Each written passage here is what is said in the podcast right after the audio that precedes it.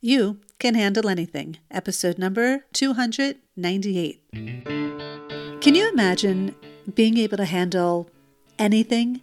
And by that, I mean actually being able to deal with the difficult situations in your life without blaming and complaining and without getting mad at yourself for losing control. Hi, this is Shira Gura, and I know firsthand what it feels like to get hijacked by your emotions. But I also know if you want to have great relationships, You've got to learn how to master your emotions. In this podcast, you will learn how to control your emotional reactions so you can build your relationships rather than sabotage them, one moment at a time. Thank you for tuning in, and now for today's episode. Hello, my dear listeners, and thank you so much for joining me today. So, one of the major themes in the work that I do with emotional well being is this concept of story. And when I say story, I'm talking about your thinking and what you feel, and all of that on top of a circumstance that's happened in your life. Like, if the circumstance is that it's raining outside and you're upset about that, that's your story. Or if your kid doesn't wake up in time for his bus and you get angry, there's a story there. Or if your best friend forgot to wish you a happy birthday, you've got a story. Now, it may feel like our stories are factual and we may feel justified in feeling the way that we do, but when it comes down to it, we are responsible for the stories that we tell ourselves. And that's because we own our stories. It's funny, when we have a story about something, we actually believe, and this might not be conscious, but we actually believe that everyone around us should be agreeing with us. Or we believe without a shadow of a doubt that everyone would take our side if they heard our story. But the truth is, stories are just that they're stories.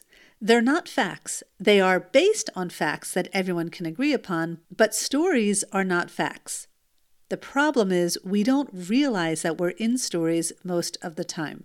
We actually believe we're in fact land, but we're not. We don't live in fact land, we live in story land.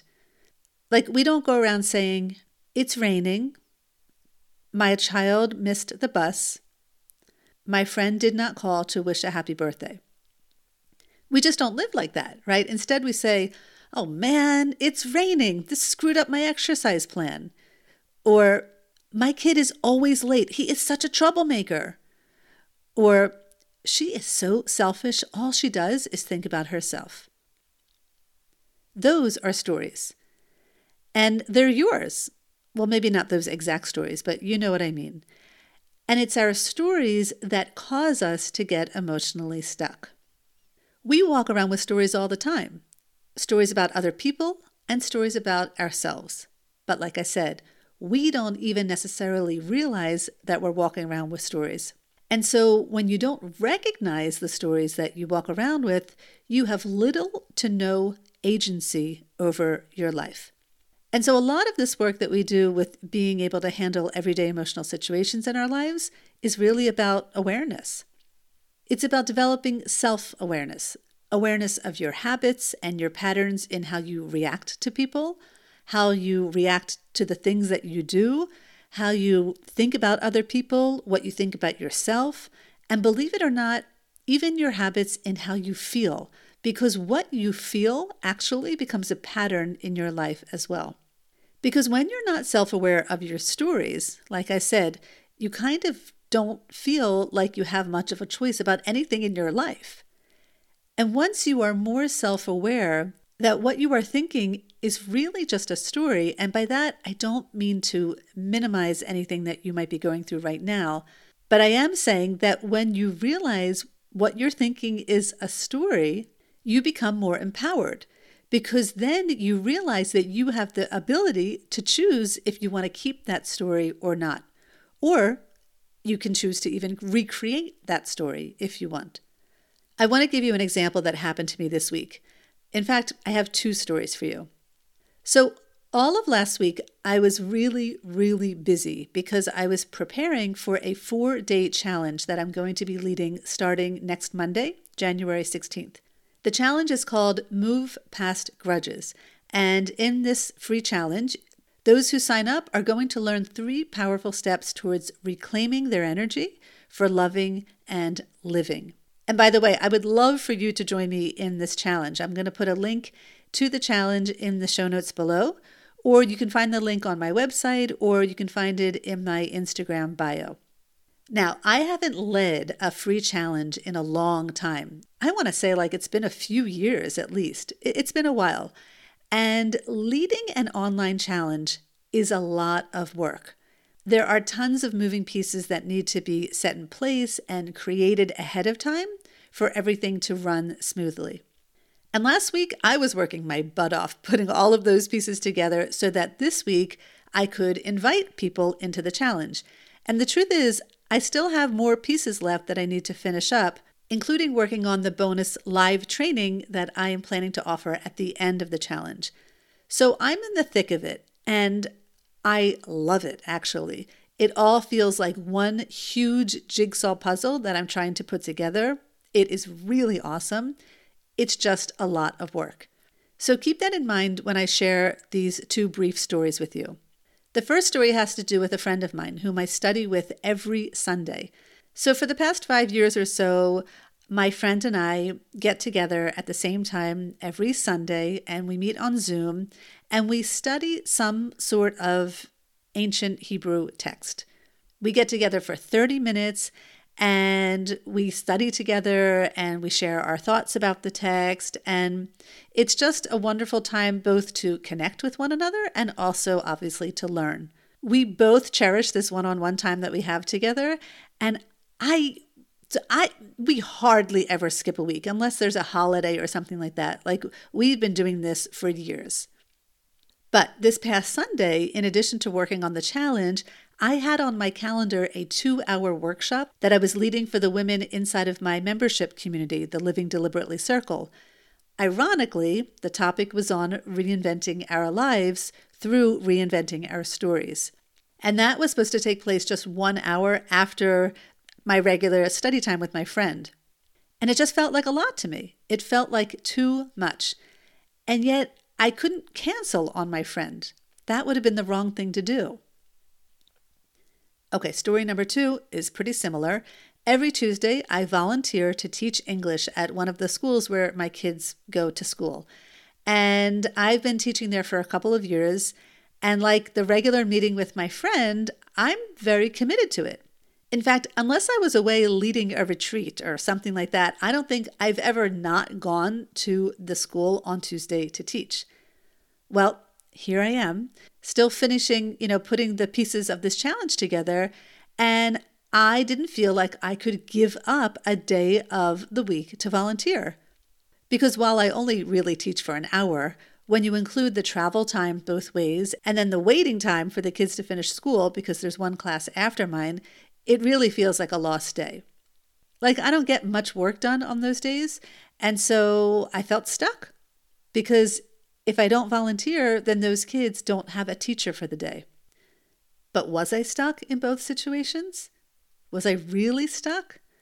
I certainly felt stuck. I felt like I didn't have a choice. And that's where the problem lies.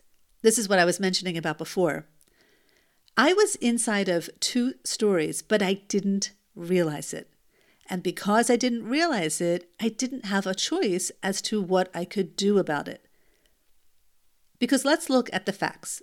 Story number one My friend and I meet every Sunday at a certain time. Fact. I was leading a workshop around that same time. Fact.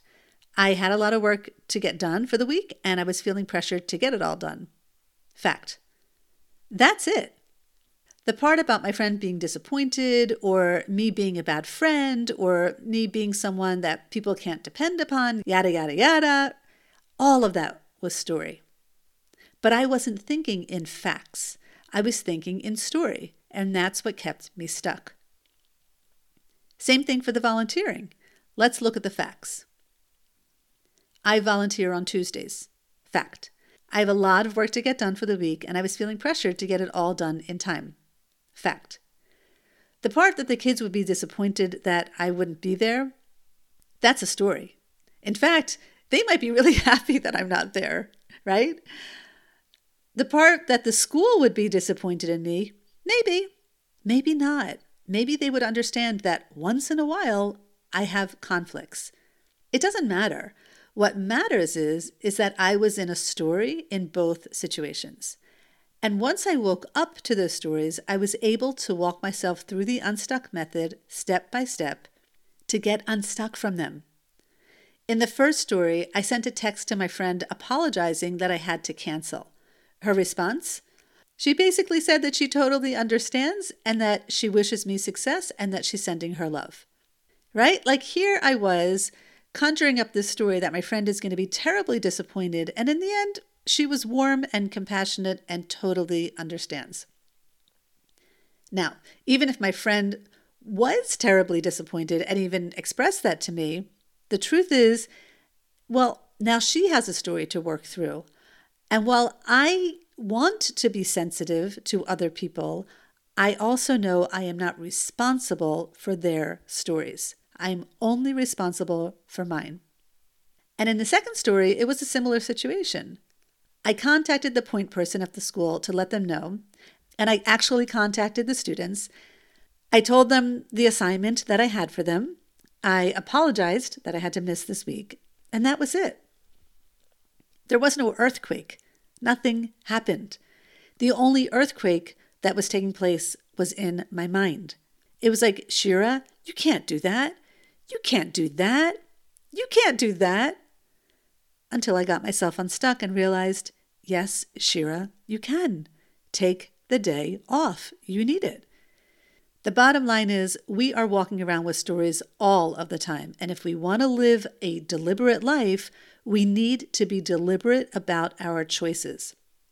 By the way, I have a morning practice that includes some stillness time and walking and journaling and yoga and much more.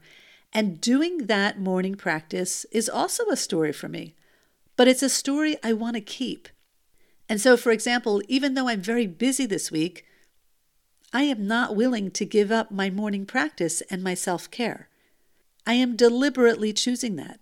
And that's because if I don't take care of myself, how can I possibly take care of others? And so I'm keeping that story. So, the moral of this episode this week, and one that I want to invite you to bring into your life, is that we live in stories and we're just not aware of it most of the time. We think we're living in fact land. We think we have to think the way that we're thinking. We think we have to feel the way that we're thinking. We think we have to act the way that we're thinking we feel 100% justified in our ways when the truth of the matter is, if we just take a pause and reflect on what's really going on and do the work that I teach about in my programs, you come to realize another reality exists and one that you have more agency over. Yesterday, I posted a question on social media. I asked, What was the longest time you've ever held a grudge? Because holding on to a grudge is a form of a story, and I was curious how people would respond.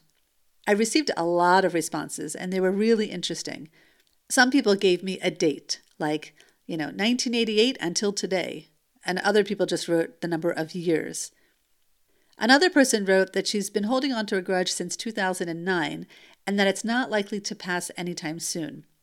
When I asked her if she could share more, she wrote that her ex is an absolute a hole and has caused irreparable damage in her life, and she doesn't even know how to get past it because she's dealing with the consequences daily. Someone else wrote by saying that our longest held grudges protect us from dangerous, toxic people and situations. A grudge is just a boundary with sharp teeth. I'm happy with mine. And actually, while I didn't respond directly to that, aside from saying thank you for sharing, I am definitely going to talk about my thoughts on that inside of my challenge because I actually disagree with this person's perspective. Anyway, I wasn't sure if anyone was going to respond to my question, but the fact that so many people did, it really showed me how many people are holding on to grudges right now. And I'm so glad that this is the topic of the challenge. So, if you are holding onto a grudge in your life, whether it's been many years or even something that happened recently, if you are feeling ill will towards someone, because of something that happened in the past, and you feel like you have this persistent feeling about that person or about that story, I want to encourage you to join the challenge and even invite a friend or a family member to join you. We'll be starting Monday, January 16th, and it's online and it's free. As I mentioned earlier, the link to join is in the show notes for this episode, or you can head over to my website, shiragura.com, and click on challenge to sign up there. Or you can find the link in my Instagram bio. Just head over to Shiragura Official.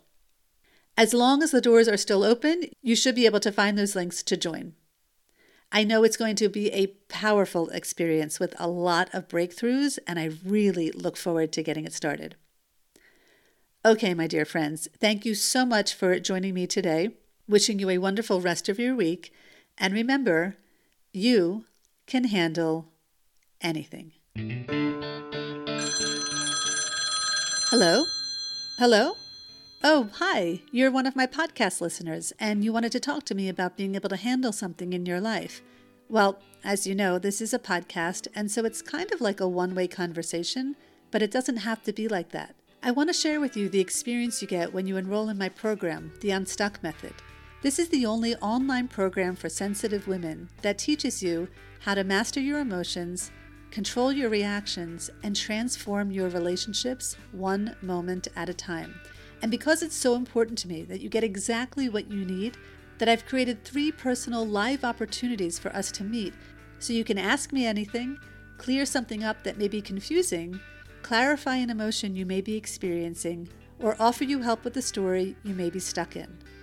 You can sign up right away by heading over to my website, shiragura.com, and clicking on the program. Or you can click on the link in the show notes to get started. Either way, I can't wait to start helping you build your relationships one moment at a time. I'll see you on the inside.